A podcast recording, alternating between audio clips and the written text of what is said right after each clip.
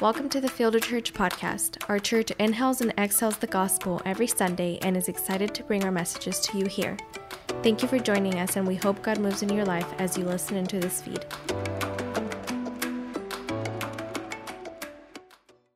This morning, I want to teach you what I believe are two of the most important words, two of the most powerful words in the entire English language. So if you're taking notes, I hope you are, go ahead and get your spiral out, get your pen ready. I'm going to teach them to you. You need to write these down, make sure you know how to say them well. Here they are I'm sorry. Those two words, I guarantee you, are some of the most powerful words if spoken with a sincere heart. Those two words have actually saved my marriage. I can't tell you how many times that my wife and I have been after it, just explosions and landmines, and we're arguing with each other. And yes, my wife and I, just like you, we argue with each other. And there's been times where I've realized I was wrong, which is like 99% of the time. I realize I'm wrong. And if I'll sincerely look at my wife and say, baby, you know what? You're right. I'm sorry. Immediately, if she, if she believes it's sincere, all the anger, all the, the frustration will just melt away. And then we're able to have a real conversation. And the whole temper and tone can change if I use those two words sincerely. Baby, I'm sorry. I can't tell you how many times this has saved my bacon with my own children. Times when I've, I've, just, I've just lost it. Like I, my temper got the best of me. I said a harsh or sharp word to my child, and I can see them walk away just brokenhearted, head down, tail between their legs as they they just kind of scurry off. And I know I've broken their spirit. But when I finally come to my right mind and realize I'm not exemplifying the Heavenly Father to them, I can go and I can sit at the bedside of my child. And I can look at whatever child it is and I can just say their name. Say, hey, Maddie, you know what? I lost my cool. I'm sorry. Can you forgive me? And the moment I say that, I can see their spirit return to them, and we can have a real conversation and healing and reconciliation. Not because I'm a good parent, but because I'm willing to say, I'm sorry. Those two words are so incredibly strong. Those two words have mended broken relationships and family that have been broken for decades. Those two words, like I said with my own, have saved so many marriages. Those two words have actually stopped wars from breaking out when one person in power will apologize to the other person in power.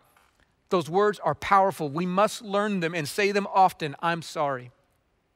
Those two words are words of what we call repentance. Words when we recognize that we've done wrong and we want to seek forgiveness. We repent of our wrongness and we seek forgiveness by saying, I'm sorry. Those words are so powerful. Now, maybe right now you're going, but wait a second, Jason, thank you for the lesson on apologies. I appreciate that. I'll, I'll try to use that. But I thought we were talking about the story of Joseph in Genesis and the end of it. I thought we were talking about his dreams and how they came to fulfillment. What does this have to do at all with the story of Joseph? Well, actually, nothing and everything. Because what we're going to see today as we continue on in our sermon series to the end of the book of Genesis is that we're actually going to pull away from Joseph and we're going to focus in on a different story. And I want to go ahead and forewarn you the story we're going to deal with today reads a lot more like a telenovela than it does a story in the Bible. If you don't know what that is, that's, that's a Spanish soap opera. You're going to hear something that just sounds absolutely crazy. It's found in Genesis 38. I want you to flip open, if you will, in your Bibles to Genesis 38. And we're, we're going to mow through this. And I want you to know there's some crazy things in this particular chapter. Now, I, I will present this in ways as applicable and appropriate as I possibly can so that even my own children, all the way down to four year old, can watch it. But just know that when I read the passage, there's some risque things in there. And if you don't want your kids watching this, go put on a movie in another room, do something else, because I'm just going to read the Bible and say what it says. And it says some crazy things. But just to catch you up on what's going on. So last week, we learned the first part of this series of Joseph as we track with him all the way to the end of the book of Genesis, and we saw some atrocious things happen. His own brothers attack him, they throw him into a cistern, leaving him there to die, just to pull him out, sell him to some Ishmaelites to be a slave on his way to Egypt.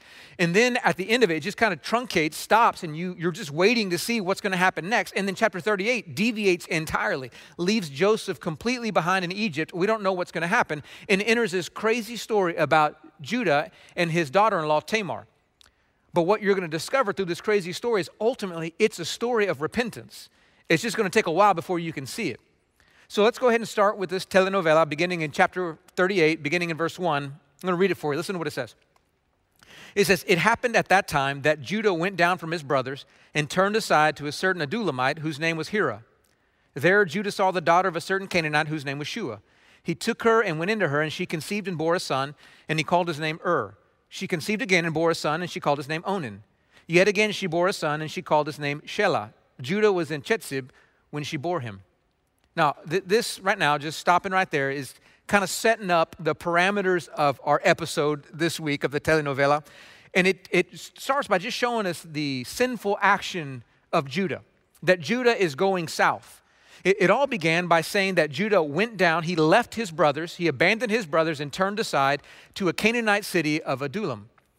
Now, it doesn't tell us why he turned aside, but there's a lot of speculation from historians and especially from Jewish rabbis about why Judah left. And most of them say the reason he left was because his own brothers had rejected him. It all stems from what we learned last week in chapter 38, uh, excuse me, 37, what happened was Judah was the ringleader who convinced his brothers to sell Joseph into slavery on his way to Egypt. And whenever the brothers saw how this broke their father's heart, how, how Jacob was just overwhelmed by this and no one could console him, they blamed Judah for it. They said, It's your fault, Judah. You're the one who wrecked our family and wrecked our father. And so they rejected him and abandoned him. And so Judah decided, I've got no place here. And he gets up and he leaves his family and goes to Adullam, which is a, a city in Canaan. It's a reminder of his evil from the chapter before. But then he does something else, even more evil. It says that he marries a certain Canaanite's daughter. Now, that may not sound that evil, except if you go back earlier in the book of Genesis, God had told Abraham and his descendants very clearly that they're not supposed to intermarry with the other nations because they have foreign gods. They were supposed to keep true worship of Yahweh, keep the lineage pure. But Judah, at this point, he's abandoning everything. He's gone down to a Canaanite city and he's married a Canaanite woman and had three sons with him. So you can see he's getting worse and worse and worse. But that, this is really just the beginning. It's going to get worse. Now we're going to see not only Judah's sin, but his three sons' sins as well. Let's keep on reading the story. Verse 6. It says, And Judah took a wife for Ur, his firstborn, and her name was Tamar. But Ur, Judah's firstborn, was wicked in the sight of the Lord, and the Lord put him to death. Then Judah said to Onan, Go into your brother's wife and perform the duty of a brother in law to her, and raise up offspring for your brother. But Onan knew that the offspring would not be his, so whenever he went into his brother's wife, he would waste his semen on the ground so as not to give offspring to his brother. And what he did was wicked in the sight of the Lord, and he, and he put him to death also. Then Judah said to Tamar, his daughter in law, Remain a widow in your father's house till Shelah, my son, grows up, for he feared that he would die like his brother. So Tamar went and remained in her father's house. I told you the story was going to get weird. I mean, it, it's already starting to go south. And there's a whole lot going on here, but there's some details that really uh, ex- accentuate the, the sin of Judah and of his children. Now, some of the details I have to explain, you probably don't know unless you understand ancient Near Eastern culture. The first one is this whole idea of performing the duty of a brother in law. You're going, well, what in the world is that? Well, that's something in the ancient world called levirate marriage. It, it was well known in Hittite and Canaanite cultures, it was well known among the Hebrew people as well.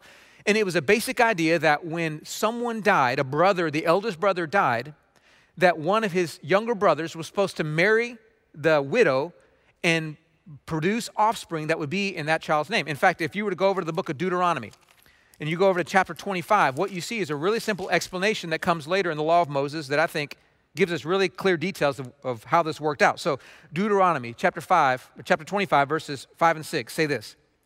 If brothers dwell together and one of them dies and has no son, the wife of the dead man shall not be married outside the family to a stranger. Her husband's brother shall go into her and take her as his wife and perform the duty of a husband's brother to her.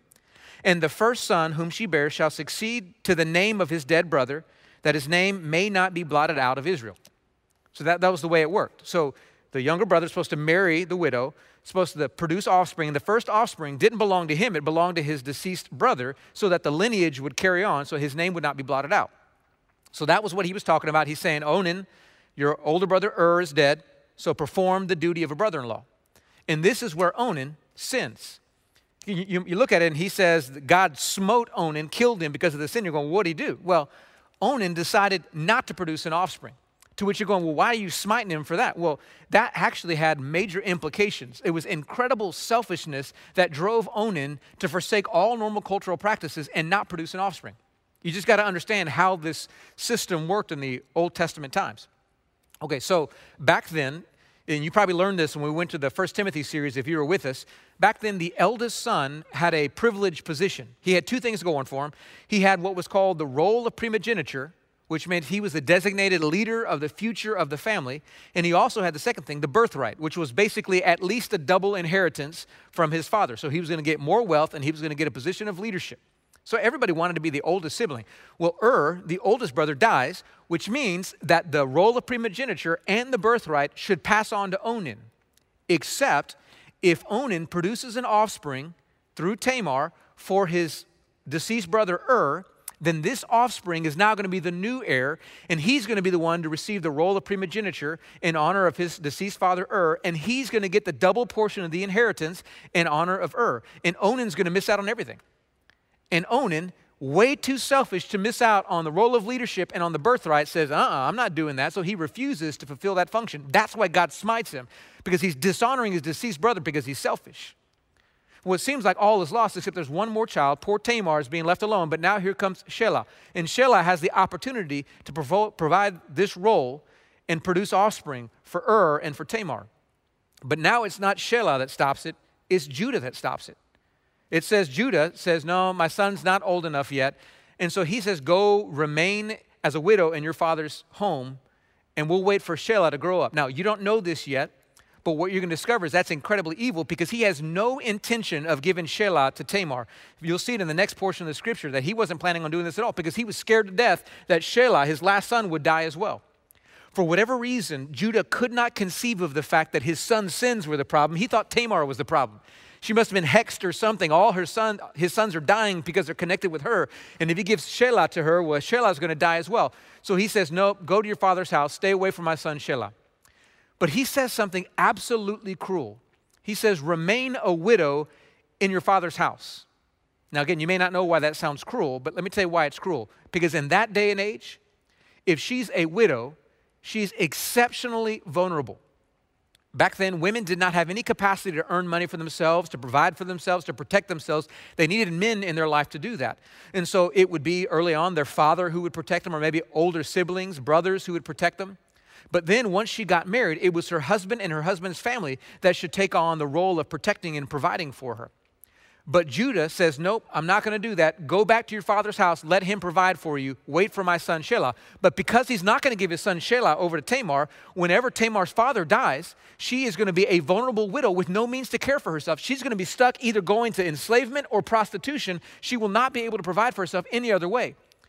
So Judah is condemning Tamar, his daughter in law, to a horrific life, and he could even care less about it.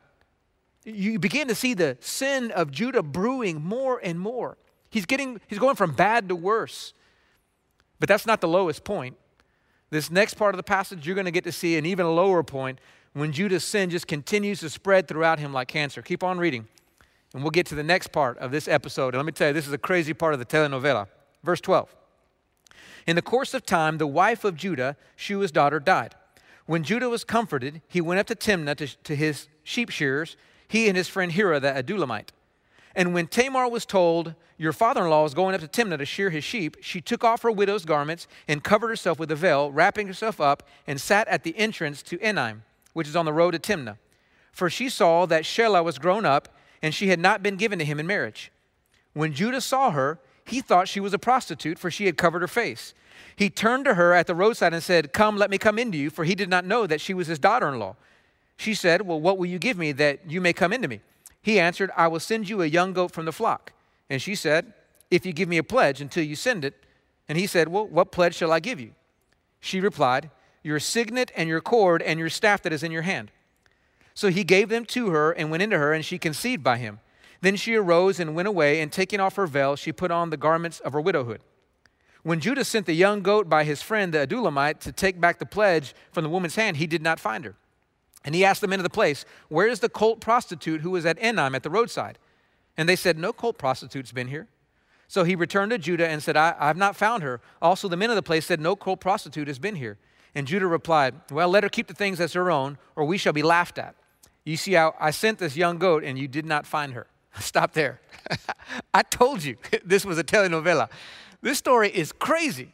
And it just keeps getting crazier. And, and, as you read it, I know your mind is going, Holy cow, is this stuff actually in the Bible?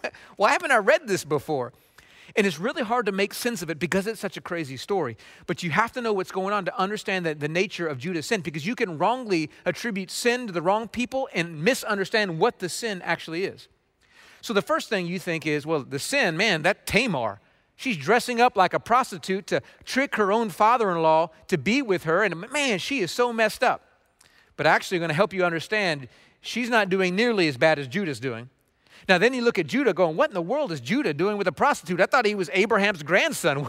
what, what's going on with his life? Well, yes, that's pretty jacked up. But what's really bad isn't just the immoral nature of that particular physical act, it was the spiritual nature of that act. You see, later on it said he thought she was a cult prostitute. Again, ancient Near Eastern world understanding is very important. So they lived in the land of Canaan, the Canaanite religion believed a whole lot in fertility that was accomplished through the gods. And if you were going to please the gods, that would ensure fertility. And there were certain gods, like the god of Baal and others, that you had to try to appease. And one of the ways they believed you could appease the god of Baal, the god of fertility, was to go to a shrine, a place where there would be cult prostitutes and through some kind of sexual union with a cult prostitute, they believed that pleased the gods and that would ensure fertility. But it was only meaningful at certain seasons of the year. Sometimes during the birth of the flock, other times during the shearing of the flock, which is why that little detail that it was the time of sheep shearers is important. This was to believe is believed to be a fortuitous time to go ensure the fertility of the flock.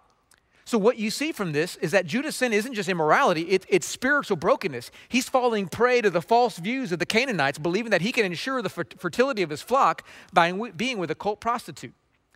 And so he goes aside, has no clue that this woman is his daughter in law because she's got a veil on, which is the normal attire of a cult prostitute. And he goes to her and says, I want to be with you. And she says, Well, what payment are you going to give? A young goat. And, and she goes, Well, I need a pledge. And he goes, Well, what pledge? And she says, Three things I want your signet, your cord, and your staff. To which those are utterly meaningless to you. You have no clue what those three things are. Those three things are the, the sources of identification of a person. So the signet usually was a stone that was engraved that had your seal. So what you would do is if you had any kind of legal document, they would put some wax on it and you would put that signet and it would stamp it and that would be your signed document. It was a legally binding seal. Now that signet usually you wore around your neck with a cord. That's the cord part it's talking about. And then eh, most men had a staff, a walking stick, but on the top of that staff, it would have some type of inscription or some type of symbol that showed it belonged to that person. So these three things were the ways that you symbolize who somebody is, the sources of identification. Think about like a driver's license or a passport. That's what these things, these things were. So she asked for these identification things. Now, Judah thought he was only giving it to her for a little bit, then he was going to send a goat and get them back. But he he goes, gives the pledge, and he's with her. She conceives, and they all leave. And then Judah says, All right, I'm going to go fulfill my pledge, get my things back. He sends the young goat, and his friend Hira goes, can't find her anywhere, comes back saying, Listen, man, I looked everywhere. No one even knows what you're talking about. And then Judah says, Well, forget it, man. Don't even go back. We'll become a laughing stock if we go back. Why? Because Judah was a Hebrew. He was not supposed to be doing this. This would be like a Baptist preacher leaving their driver's license at a casino. You just don't go back to get it. Not that I've done that, by the way. That's not what I'm saying. But you just don't go back to get your driver's license. You leave it because you become a laughing stock. Well, that's what's going on right here. J- Judah's saying, I'm not going back. I don't want to be a laughing stock, so just, just leave it. It's better for me just to get new ones than to try to find them. And here now, you look at the story going, man, this story is crazy. These people are messed up. But what you don't realize is that this is all unfolding in a way that only God could orchestrate because as that moves on, you're about to see how all these pieces fall together. Verse 24, listen to what it says. Says, About three months later, Judah was told, Tamar, your daughter in law, has been immoral. Moreover, she is pregnant by immorality. And Judah said, Get this, bring her out and let her be burned. Holy cajoles.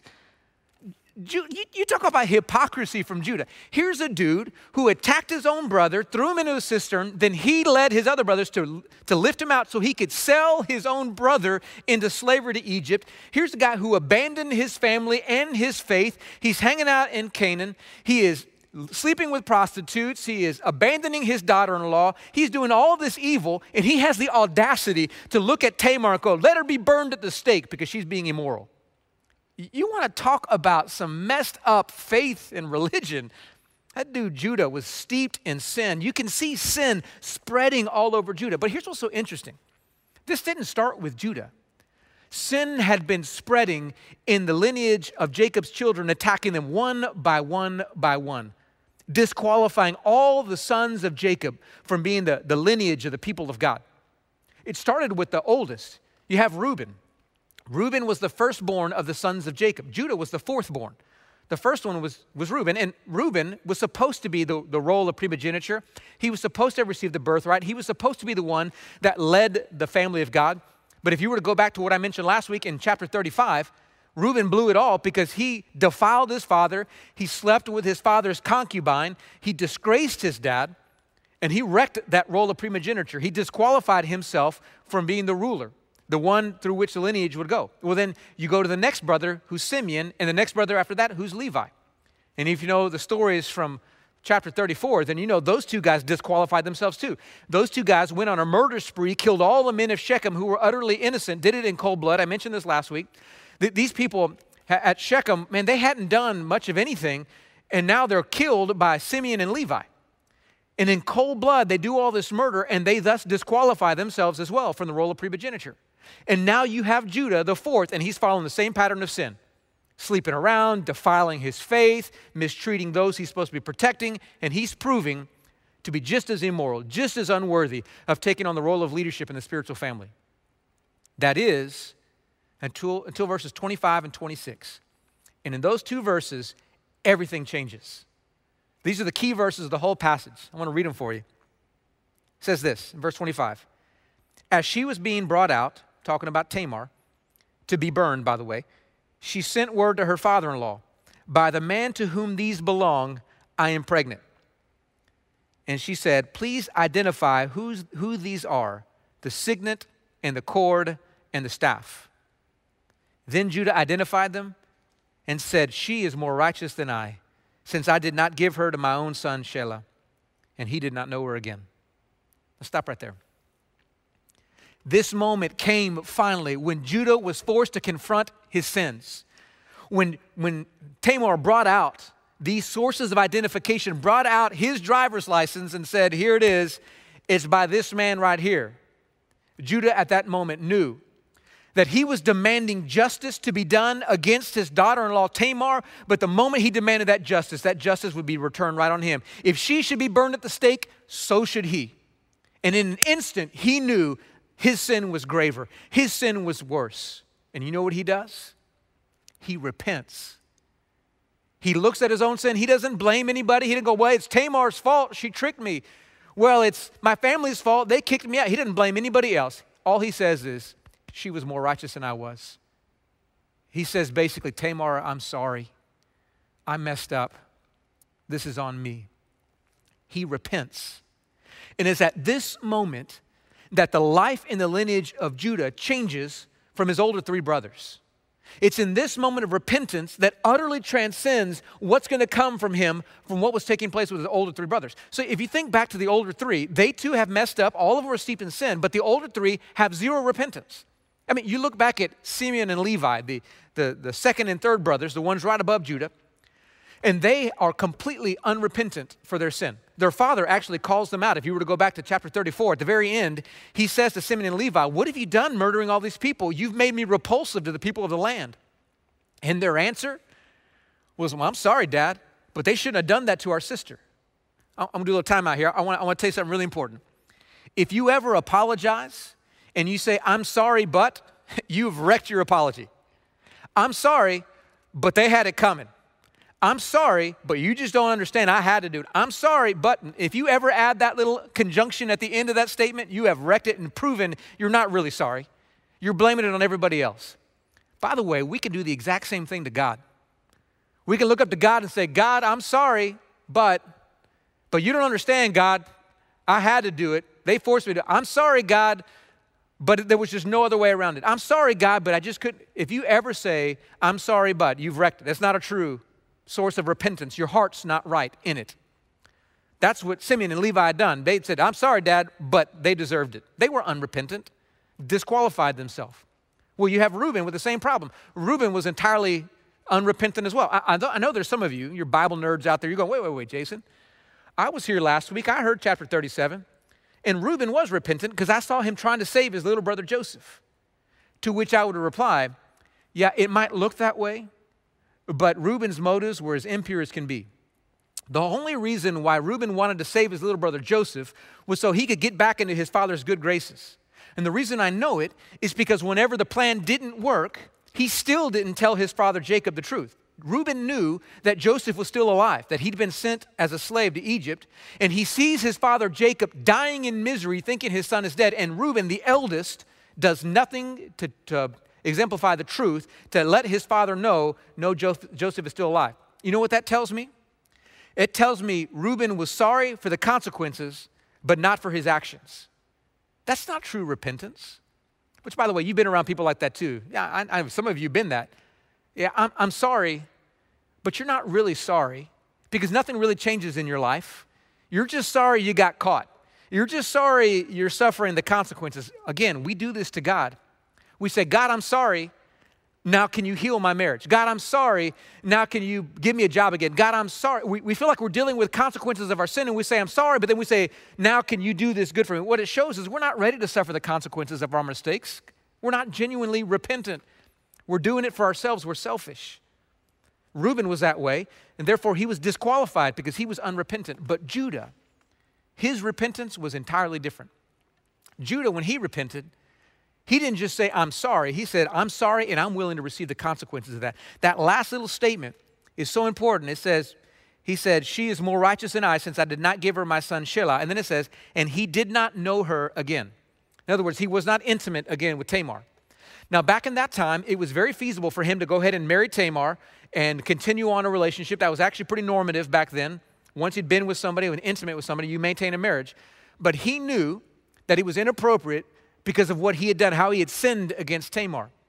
And there is no record that Judah was ever married again, that he was ever intimate with anybody again. He's got no more list of descendants that come after him. In other words, more than likely, this was his last time that he was intimate with anybody. He forsook that for the rest of his life, likely celibate for the rest of his life, as the consequences of his sin, and he was willing to accept them because he knew he had made a mistake. That's genuine repentance. When you're willing to accept the consequences that come with your sin. And another marker of genuine repentance is you are genuinely different in the future. And you see this in Judah. From this moment of repentance, he is never the same person again. In fact, when we get to Genesis 44, what you're going to see is Judah stand up and do something absolutely phenomenal. So Benjamin has now gone. Joseph is second in command, and they're trying to get grain from him. And Joseph demands for Benjamin to stay over there. And Judah knows that's going to kill their father Jacob if Benjamin is gone. And so what you'll discover is Judah has such an incredible heart that he stands up and says to who he believes the second command in Egypt, and he says, Don't take my brother Benjamin. Take me instead. Let me be incarcerated in his place. Let me die in his place. And you see such a Christ likeness from Judah. He is utterly transformed. Here is this guy who used to be a brother enslaving, uh, uh, a, a daughter in law mistreating, a, a, a false God worshiping miscreant. And now here he is willing to give up his life for his little brother. Utterly transformed. Why? Because that's the power of repentance repentance, genuine, heartfelt repentance, can transform us. I mean, when we come to the place where we're willing to stop blaming everyone else for our problems, stop saying, well, it's their fault and their fault and their fault, and really look at ourselves in the mirror and say, no, this is mine. I own this. These are my misdeeds and my misconduct. When we own it, our hearts can change and therefore our lives can change. But here's what's so beautiful about it it's not just our lives that change, we actually have the power to change the, the generations after us what you're going to discover in this story is that not only does Judah change, but the very story of the people God changes with him. And you see it indicated by this really weird ending to this story. It almost seems like an addendum that doesn't fit at all in verses 27 to 30, but it's really very significant in the story of God's people. Let's finish up the passage. Here's what it says, verse 27. It says, When the time of her labor came, there were twins in her womb. And when she was in labor, one put out a hand, and the midwife took and tied a scarlet thread on his hand, saying, This one came out first. But as he drew back his hand, behold, his brother came out. And she said, What a breach you've made for yourself. Therefore, his name was called Perez. Afterward, his brother came out with a scarlet thread on his hand, and his name was called Zerah. Okay, you're looking at that going, that makes no sense whatsoever. What's that even doing in the Bible? Well, it actually is exceptionally significant because what it's trying to do is help us see how Judah's future and his genealogy was, was transformed by this moment. It's aligning Judah, the line of Judah, with the holy people of God, the holy lineage. The way you see it is because there's another very prominent story of twins a little bit earlier in the same book of Genesis. The story about Judah's father, Jacob. Jacob had a twin brother named Esau, and their story is very similar as well. Jacob was the younger one, but by force, he takes the role of primogeniture and he takes the birthright from his older brother. And now you have two generations later, and you have another set of twins, and you have the first one who sticks out his hand, who should be the older brother. The scarlet thread is on his hand, but then the younger brother forces his way out and he bursts forth and he takes the role of primogeniture and the birthright, and that boy's name is Perez. In fact, the name Perez means bursting forth. It's talking about taking something by force.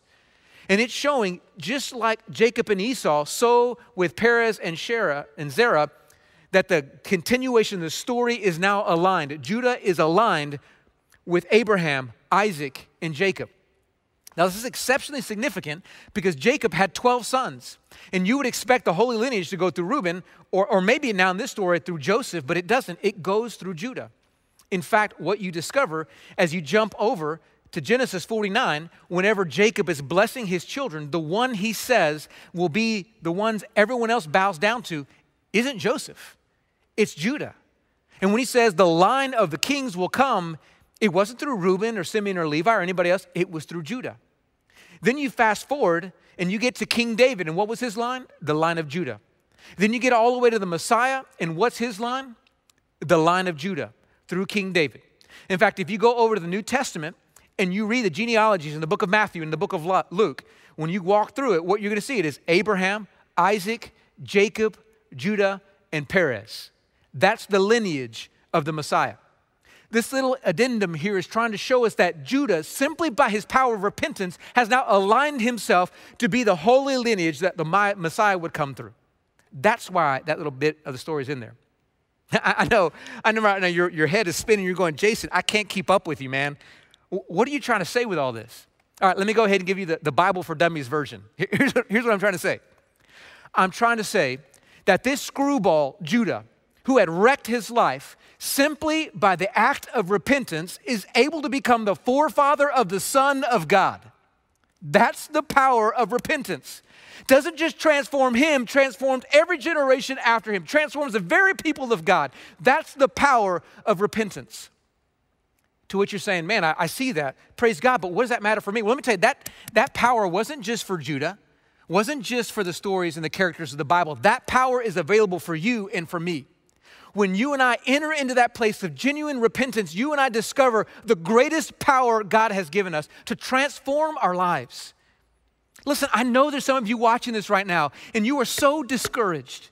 You think your life is just wrecked. It. You've wrecked it. You've sinned in the past. Something has been done to you. You think you'll never amount to anything, or you're living in sin right now. You can't seem to get victory, and you feel like nothing's ever going to change. You feel so discouraged, so worthless.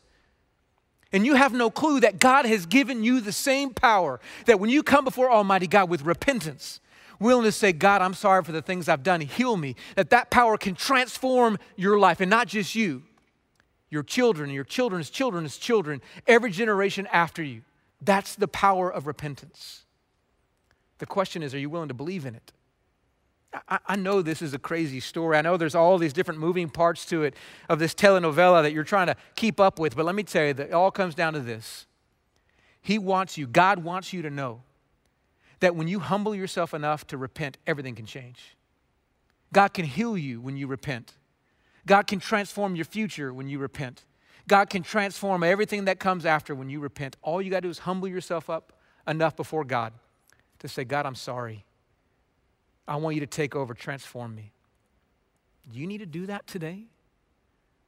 Listen, I, I, I want you to know this act of repentance, of placing your faith in Christ, it's not difficult to do, but it is the hardest thing you will ever do because it requires you to be fully broken. It requires you to come face to face with the depravity of your soul, the magnitude of your sin. You can't brush it off to anybody else anymore. You got to be willing to own it. You got to be willing to carry that burden and know just how screwed up you really are.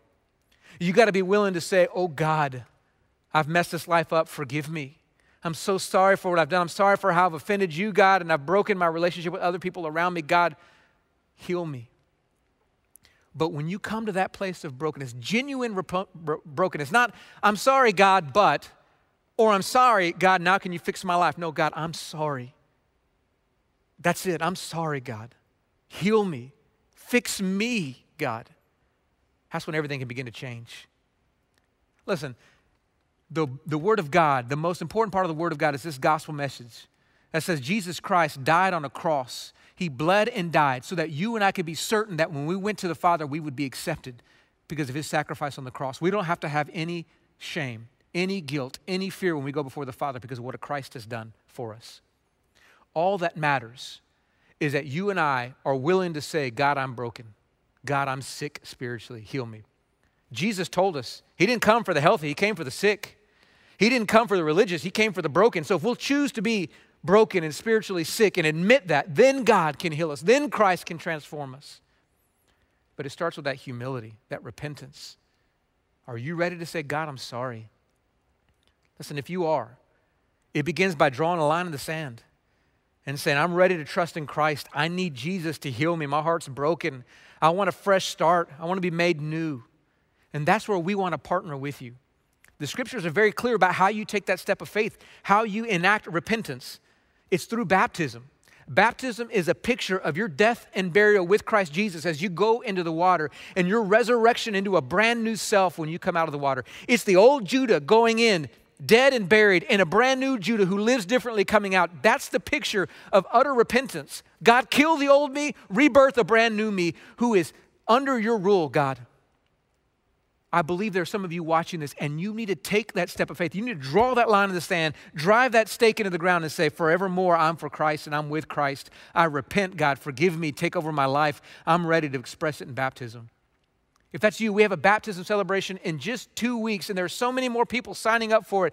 But I believe there are so many more who are just sitting back, sitting on your hands, waiting for I don't know what. And now's the time to say, I'm not going to wait any longer. I'm going to take a step forward. So we want to help you take that step. Here's what I want to encourage you to do I want to encourage you to go visit a quick website where you can get a form. It's just, you can go to fielder.org slash next step. And you're going to see this little form that you see it on the screen right now. This form, it just has a place where you choose your language. So most of you watching this will choose English. And then it's going to come up with that little list where you can go through and pick what decision you're making today. For many of you, it may be to follow Christ. It, it may be that you're ready to be baptized. You just click on that. It, it may be you want to talk to a pastor, maybe multiple things. And then you just fill out three quick things after that. You just put your name, your email, and your phone number, and that's it. You're done. If you want to get that same form with your phone, you can just text the word next step to 94253 and you'll get that same form. That's all there is to it. I don't want you to be burdened with the unknown of what's coming. This form is all there is. You let us know, and a pastor will reach out to you today to help you take this incredibly important step of faith where your life can be transformed. I just want to encourage you take the step, don't wait. You've suffered long enough. Let today be your day of redemption and transformation. Let today be the hinge point of your life, like it was for Judah in this Bible story. But let me also say, I know there are many of you watching this, you've already taken that step of faith. You're believers in Jesus, you've been baptized, but you need to know that it doesn't stop there with just, I've repented one time in my past and now I'm good. Uh-uh. If you're a follower of Jesus, repentance is going to be a daily occurrence because sin is going to be a daily occurrence. And I believe you and I are going to have a special gift in a moment when we take the Lord's Supper where we're going to be able to exercise repentance as believers. So here's what I'm going to encourage you to do I'm going to encourage you in a moment to go get the Lord's Supper supplies ready because we're going to take the Lord's Supper. I'm going to lead us in the taking the Lord's Supper. But before we do that, I want you to, to get into a posture where you're willing to say, Oh God, I'm sorry for my sins right now. Would you forgive me? I, I got my own I got to deal with. I believe many of you watching have got sins you got to deal with. We're going to sing a song that says that very thing God, I'm sorry.